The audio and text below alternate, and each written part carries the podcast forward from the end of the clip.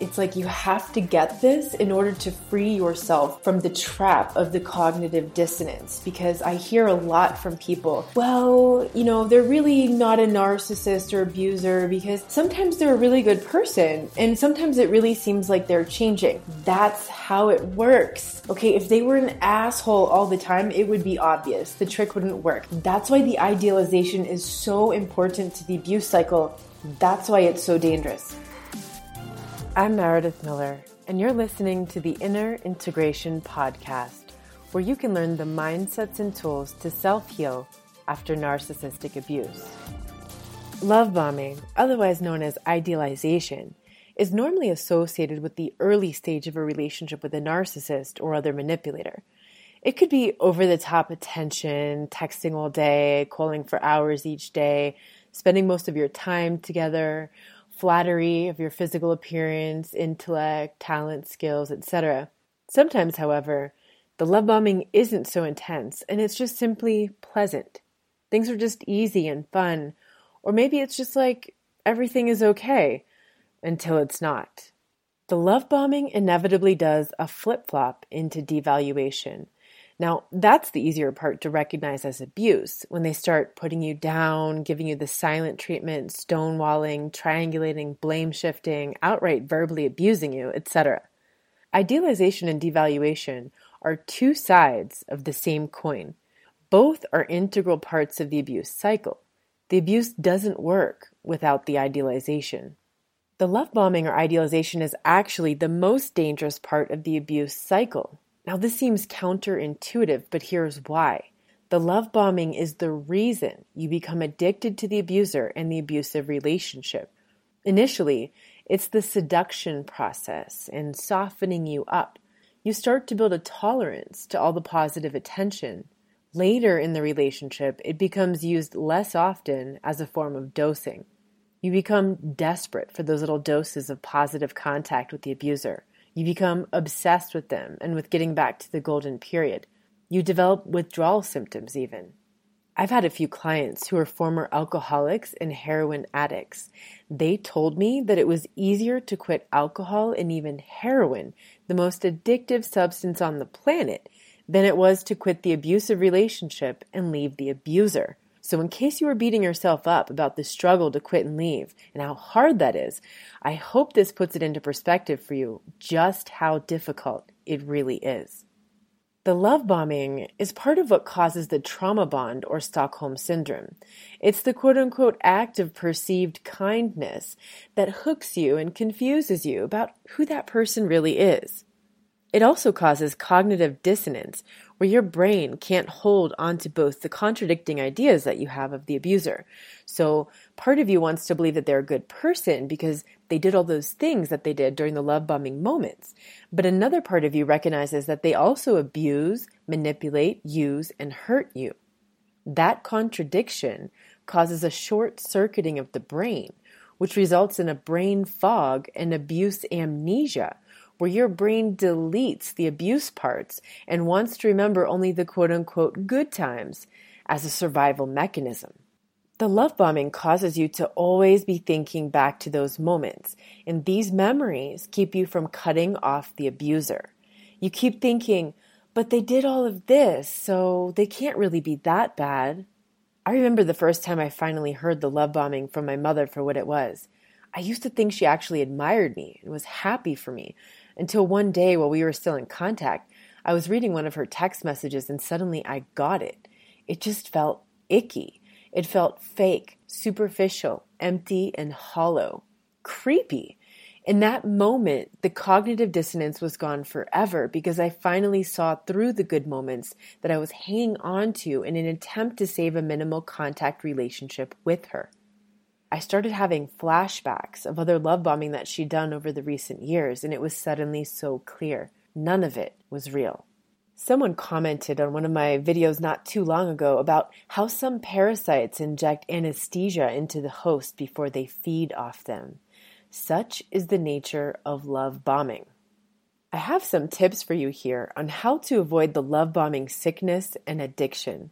Now, keep in mind, many of these will be about romantic partners, but this concept can also apply to friends, family, bosses, coworkers, etc. Number one, when you meet new people, don't believe a word they say for the first six months. Just classify that as that's nice and put it on the shelf for the time being without taking it to heart. My friend Florencia Defis, another YouTuber here in Mexico City, taught me this. She was directly relating it to dating men, but I would say this applies to men and women and also connections that aren't just romantic. Number two, don't grab on with both hands to people's positive comments, attention, or the amount of time that they want to spend with you. Some of these can appear to be positive signs when actually they might turn out in retrospect to be the subtle red flags that were there all along. 3. Don't invest too much time with new people. Seeing someone one to two times per week is appropriate at first. Having some daily contact via text or phone is fine, but when it's all day long, every day, from the wake up text to the good night text or call, at the very beginning, this is a red flag. Now, that can be confusing because you might interpret it as a sign of interest when actually it's more of a sign of control. It could even be that maybe someone you knew in the past didn't give you enough attention. Like one of their main weapons was to ignore you, to give you the silent treatment, to seem disinterested. So if you're just begging for someone to show you that attention and invest that time, you could end up immediately meeting another manipulator who appears to be 180 degrees different when in actuality, it's just a different form of the same kind of manipulation. So when someone is contacting you all day and you just started getting to know each other, this person is controlling your time and energy. They're controlling your mind. They're making sure they're always on your mind. And they're always trying to be sure that you're not doing anything else or seeing anyone else but them. Number four, when you start seeing someone, always meet them in public places for at least the first two weeks. This creates a healthy boundary where they aren't alone with you behind closed doors where things can get tempting to escalate the physical side of the relationship too quickly before getting to know them. If they invite you to hang out or watch Netflix, you know, at their place or your place, suggest meeting at a coffee house or restaurant or even a park, a cinema, or museum. If money is an issue, you can even suggest things like taking a walk around your neighborhood or a lake or the city. If they pressure you to go home with them or to go up to your place when they drop you off, you can tell them that you really want to, but it's too soon for that because you want to get to know them first. If the person shames you, blames you, puts you down, or gets aggressive, never see that person again. Now, keep in mind, a man might get frustrated at first, but if he's a high value man, he will be willing to wait, and likely he will also want to get to know you first. Keep in mind that some covert manipulators might be able to maintain the good person facade for a couple weeks in public, but the moment you give them the opportunity to kiss you or get more intimate, if they suddenly do something disrespectful like suck on your lips so hard they leave a bruise, otherwise known as a hickey, on your face, and then they justify it covertly by saying they're just very passionate and they give big kisses, so you need to stop them if you're sensitive. Kick them out immediately and never see them again, despite all the wonderful things that you thought you saw those first few weeks. This is a true story, by the way. Number five, when they say, I love you in the first few weeks or dates, this is a huge red flag. It often doesn't seem like a red flag in the moment, especially if you didn't get that love, you know, like all your life growing up or from your ex or many of your exes. Maybe your previous ex was the kind of manipulator who would just never tell you that he loved you or she loved you. And so when this person tells you, you just think it's like the exact opposite thing but it's really the same thing. So remember, you can't love someone that you barely know. That's called infatuation and intensity. It's not love if you don't even know them. Six, don't overshare details about your life and your vulnerability with a new person, even if they seem like an open book, revealing all kinds of things about their past and difficult things that happened to them. This is often a trick that abusers will use to hook you with a pity ploy, to confuse you into thinking that they're harmless, and to get you to open up so they can analyze where your vulnerabilities are so they can manipulate you. This also creates a false sense of being closer to this person than you really are when you barely know them. Now, sometimes the love bombing seems like you guys can just talk for hours and be so real and transparent when that actually turns out later to be a manipulation. That's why you want to take things slower, not see the person too much, not spend too much time with them, allow them to reveal themselves over time. Seven, Talk with your close friends and family who you love and trust about the new people that you meet. Be honest with them. We often hide the things that we're ashamed of because we know it's not okay.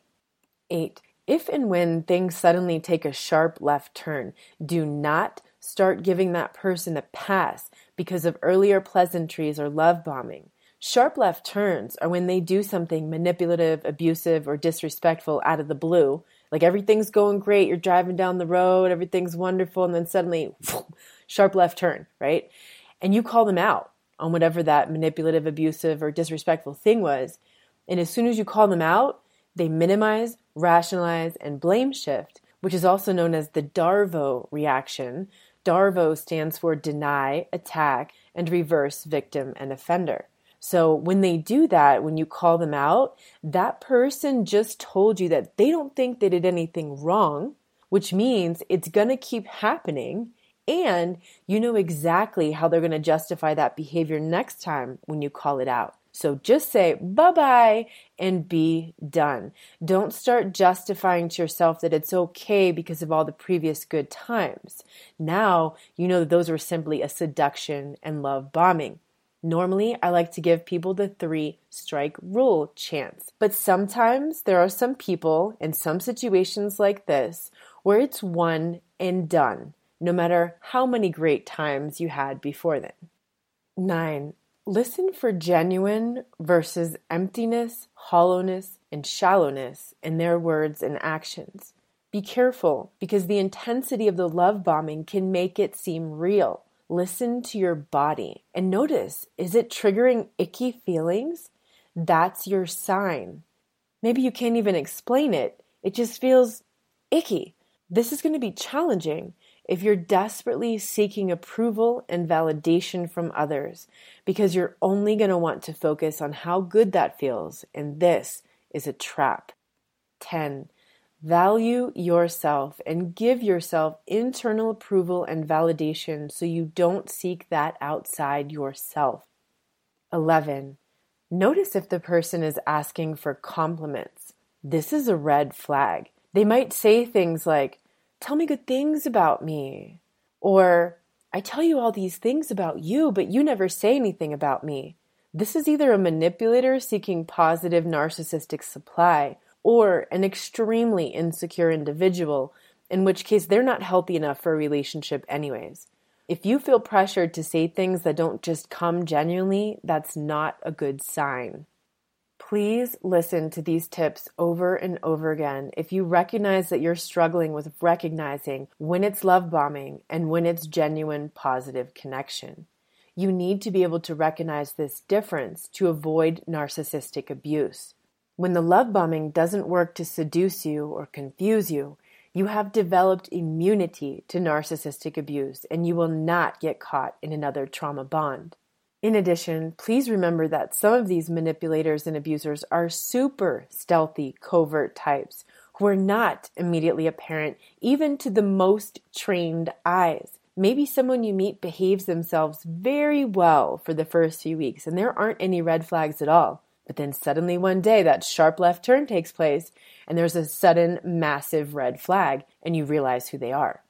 Don't blame yourself for not seeing it sooner. Celebrate that you recognized the red flag as soon as it showed up and you had the self trust to stand by your perception and go no contact. That in itself shows growth. It shows that you're developing immunity to narcissistic abuse. The reality is there are a lot of people like this out there, and it's not your fault that you meet one. It is, however, your responsibility to take action to protect yourself as soon as a manipulator reveals themselves. It's important not to have any expectations of people because people will reveal themselves in time and they will either be compatible with you or not. When you aren't expecting them to turn out any certain way, you'll be a lot more able to see them for who they are. Now, expectations are not the same as standards. Your standards should be high as fuck because they are the basis for the boundaries that you create to protect your value, your health, sanity, well being, peace, and everything you've worked hard to build in your life. Your standards help you build and maintain your self worth. As soon as someone shows you their asshole, you'll be able to walk away because you value yourself more than giving that person any benefits of the doubt based on past experiences that you perceived as good moments, which were actually love bombing. Here are some of the best clips from my YouTube videos on this topic. Today, I want to talk about why the idealization phase of the abuse is so dangerous. I want to talk about this idealization because the idealization is like the fun part of it all. Like that's the part that feels good. It's the part that is not recognizable as the abuse. It's the devaluation that's the more hurtful part. That's the more obvious part of the abuse because it's cruel, it's mean, it might be biting criticism, heavy fear propaganda used to control your behavior, like those little double entendre little digs that they put in there. That sort of stuff is more obvious that it's not okay. So remember, the abuse cycle cycle is both the idealization and the devaluation. It's part of the whole cycle. This is one of the most important things to understand. These are the manipulator's primary styles of interaction. They're pretty much always either idealizing you or devaluing you, and they have many tools in each of those boxes. And also remember, it doesn't always look the same from abuser to abuser. If you've met more than one of these types, you might recognize that like the idealization phase and the devaluation phase were kind of different from person to person. So the IND, the idealization and devaluation, are known as the two phases of the abuse cycle cycle, aka the sweet mean cycle. I did a video on this last year, a little over a year ago, I think. It was called The Big picture. If you haven't seen that yet, I recommend watching it. I'm going to put the link in the video description below. Why is that important to see? Because it's like you have to get this in order to free yourself from the trap of the cognitive dissonance. Because I hear a lot from people, well, you know, they're really not a narcissist or abuser because sometimes they're a really good person and sometimes it really seems like they're changing. That's how it works. Okay, if they were an asshole all the time, it would be obvious. The trick wouldn't work. That's why the idealization is so important to the abuse cycle. That's why it's so dangerous. So recognize too that it's two phases the idealization and the devaluation. Yet the funny thing is, they're both often happening in each phase to different degrees. It's just that the devaluation at the beginning, during the more idealization phase, is a lot more subtle. There's a lot more plausible deniability. It's, there's smaller little digs, there's smaller little things. It's just a lot more subtle, but it's still going on under the surface. And then towards the end, when you're like in the heavy devaluation phase, the idealization is still used, mostly only when they want to pull you back in. Like when they sense that you're moving away, that you're withdrawing, that you're taking away the narcissistic supply, you're not giving them that reaction that they want. That's when they'll start idealizing you again to start to pull you back in. Remember, at the beginning, the idealization might be subtle. Like the love bombing is not always over the top. Sometimes it is. Sometimes it just might be like some little flattery, which you might perceive as genuine compliments or just subtle signs of approval or kindness. Remember, the Stockholm Syndrome, which is the trauma bond, works on this intermittent reinforcement. I love you, I love you not. I approve you, I disapprove you. And this back and forth creates a stronger bond. This is well known. For example, in the pickup artist community, there's a book called The Game, there's another book called The Mystery Method. There's probably a lot more out there you know, and essentially what they're teaching men to do. And again, I'm not saying all these abusers are men, okay? I'm just saying the whole pickup artist thing is generally teaching men how to trick women and essentially to get them caught in this intermittent reinforcement to create a strong bond with them, right? But when you add on top of that intermittent reinforcement abuse, that's when the trauma bond is created, right? So even without the outright abuse, it's dangerous because it's manipulative. And the people who do it know what they're doing. It's really important to understand. They know what they're doing. They know if they give you a little bit of idealization and then the devaluation that they've got you hooked into that cycle. Often, both the idealization and the devaluation can be used in the same conversation and interaction. And it's often like very subtle at first, especially the more covert the person is. It can be so very subtle. And then the flip flop is increasingly more intense as the months and years go by. Like, you know, when the stock market is about to crash, that flip flop, the up and down, it's, it's a lot more intense, like just before the crash, usually.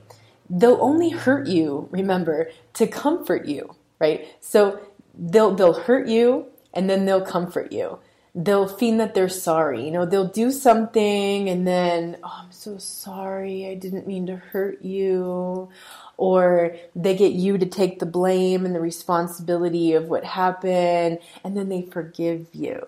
You know, that kind of thing. Or they'll flatter you only to end that sentence with a subtle little put down. For example, you're so wonderful because blah, blah, blah.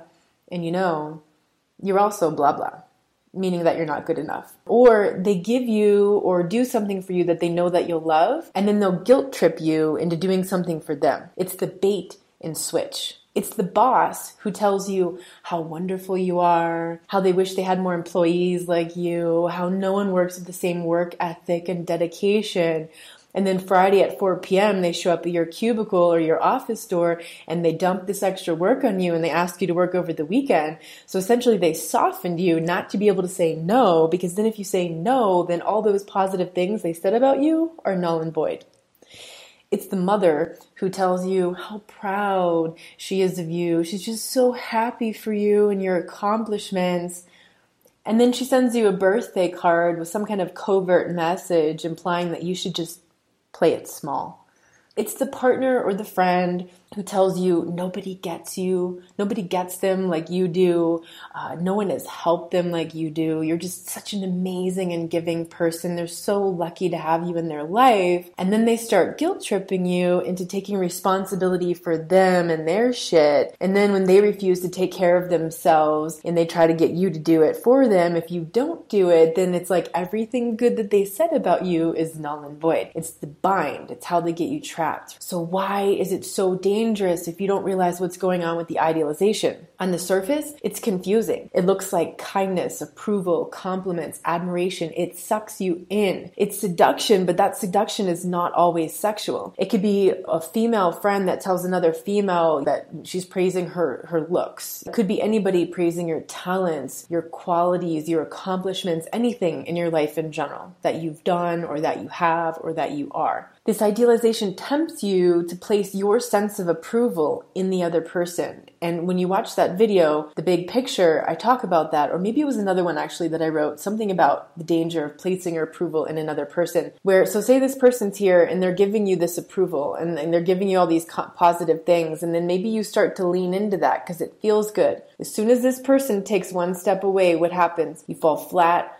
on your face. That's the whole trick. So that idealization softens your boundaries because it feels good. It feels good to everybody. It turns off your alarm system. So when someone's praising you and then they do something kind of sneaky and tricky right after that, you might not notice it so much because that alarm system got turned off by the feel good. The idealization is used also when you're slipping away, when they sense that you're withdrawing, that you're not giving them that supply that they need, that you just might leave, that's when they're going to start a whole nother round of idealization until they get you in again, and then it flips back to devaluation. So essentially, the idealization tricks you into thinking that the abuser has a good side, and it creates this false hope that one day they'll just be that good person, so you stay waiting around for that day that will never come. Or it causes you to miss the good times, and by creating that false hope, you might stay reaching for that carrot on a stick that you'll never get because it just keeps moving, or you might get hoovered back in even after you've gotten out because you started feeling nostalgic for those good times. I, I just see this over and over again. That idealization is an inherent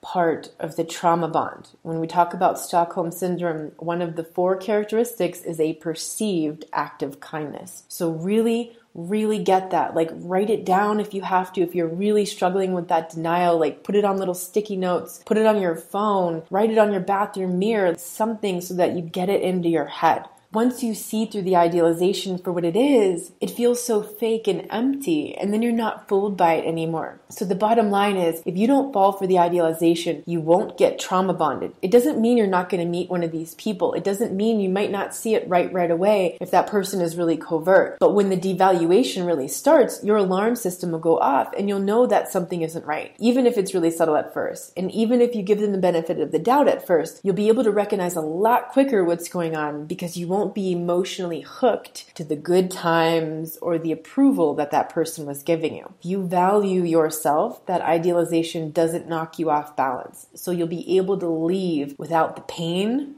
that you felt in the past with others without the gravity of the trauma bond because you're not going to get trauma bonded to that person because you didn't fall for the idealization. So then when the devaluation becomes evident, you're out. remember, it's not so easy to see at first, especially with those covert types. So essentially, becoming immune to the idealization is how you build antibodies against this insidious virus of narcissistic abuse. So, how do you not fall for the idealization? Number one, stop placing your sense of approval in other people. Stop doing it. Start validating and approving of yourself. Maybe you never had that validation and approval since childhood because you grew up with a narcissistic parent. That wasn't your fault. But recognize like this is what created your, your tendency to people please because you're seeking approval that you didn't get at home or that you got only occasionally when you were doing what that narcissistic parent wanted you to do. So recognize if that's you and then start giving that approval and that validation to yourself on the daily. Notice your reaction when someone praises you. Okay, how do you feel?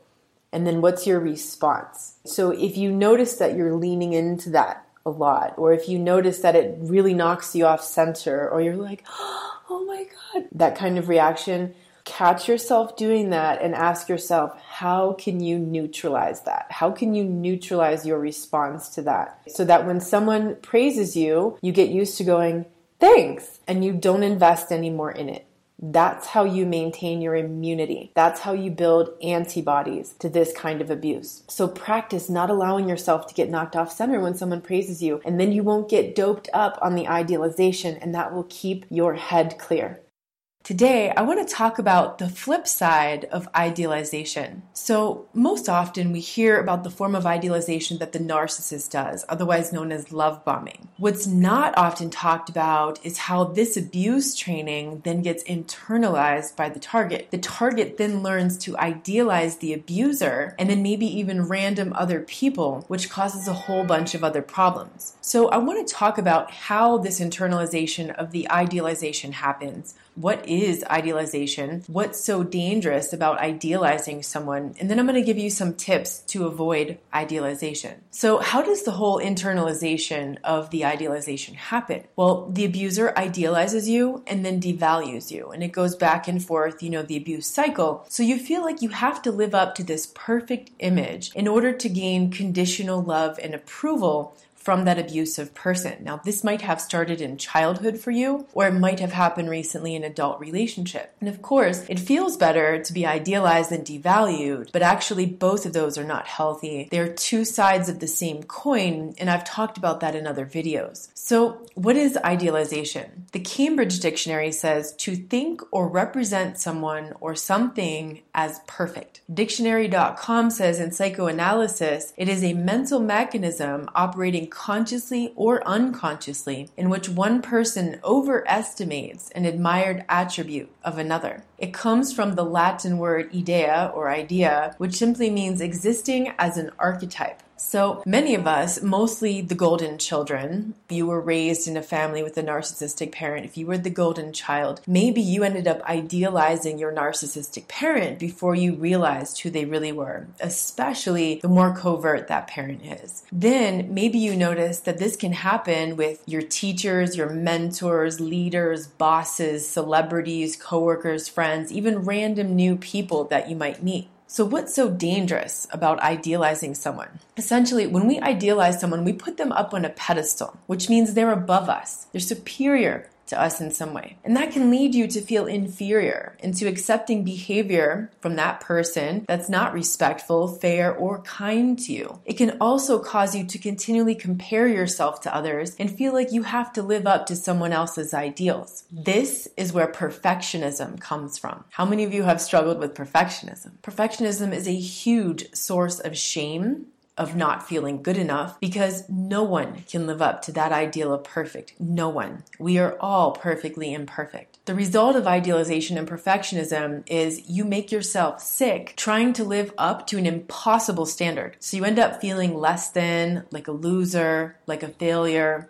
how does this manifest? Okay, maybe you scroll through Instagram models and you idealize their bodies. And never mind, most of that is done with Photoshop. The model took 300 photos just to get one at just the perfect, right, flattering angle, lots of makeup. Or maybe you do the same with fashion magazines or watching movie stars. Maybe you idealize a sports figure or some other celebrity for a talent that they have or a skill that they have. Maybe you idealize idealize a teacher or other leader. And maybe you never let yourself feel good enough because you feel like you're never going to arrive at their level of success or knowledge, fame, creativity, whatever that person's known for. Or maybe you meet new people and you idealize them, and then that blinds you from seeing their true colors and the red flag because that no longer you develop a bias, and then the actual red flags and the evidence that's there doesn't support that bias, so you don't even see that stuff. So, idealization essentially is one of those things where the abuse programming teaches you to abuse yourself through holding yourself to impossibly high standards of perfectionism. This goes on into a downward spiral cycle. In cases where you're idealizing a manipulative, abusive person, the results can be more abuse because if you're idealizing this person, you don't want to see their bad side, you don't want to see what they're doing to you, they're going to keep hurting you and abusing you. This can also become like an addiction where you can't stop yourself from looking at the person or the source, whatever that is that you're idealizing, and you keep making yourself sick. This, by the way, was inspired by a client of mine who's now become like an adopted little sister to me, and she's really struggled with this addiction. She's asked me to talk about this topic for a while now. I think a lot of you might be able to relate to this. So I want to give you some tips to avoid idealization. Number one, never put anyone above you. Okay, you can admire people for who they are, for what they've accomplished, but understand they are not superior to you. Number two, be careful when you're meeting new friends or potential potential romantic partners not to idealize them because you might miss giant problems or red flags where they don't meet your standards of respect and then you could end up accepting treatment that's not respectful to you. Number 3, don't look at your teachers, mentors, leaders, YouTubers like they're perfect because they're not. We are all human beings. Number 4, Notice when you're idealizing someone and remind yourself that's a human being. Stop comparing yourself to everyone else. Remember, the narcissist taught you that by constantly comparing you to other people through that triangulation process. So you internalized that comparison. That's another part of this idealization. And number five, if you're making yourself feel bad or not good enough as someone else, ask yourself, what is it that you admire about that person? Then dedicate yourself to learn something new. Maybe you admired the knowledge but that person has. So you want to learn something new. You want to take a new class. You want to read some books. Maybe you admire a skill that this person has. So you want to practice taking classes, training, consistently practicing to develop that kind of skill. Maybe you admire someone's physical appearance. Okay, so do something new to your appearance. Get a new haircut, dye your hair, do something with your makeup, get some new clothes, go to the gym regularly. Just be mindful that this doesn't become an obsession Okay, there's a difference between dedication and obsession. Dedication is healthy, obsession is not. So that's the message I have for you today. If you've struggled with this, let me know in the comments below. If you found a way to start to overcome this, let me know as well, because I think it'll be helpful for other people to see your experiences. Thank you so much for tuning into this episode of the Inner Integration Podcast. I hope you learned something today that helps you see from a new perspective so you can take new action and transform your life after narcissistic abuse. Remember, you are enough, you matter, and you got this. If you liked this episode and want to hear more, you can subscribe to get automatic updates on new podcast episodes as they're released. Visit us online at www.innerintegration.com where you'll get a free three part video course when you enter your name and email on the homepage. Get loads of more free content to help you heal after narcissistic abuse on YouTube, Facebook, and Instagram. Big hug to you.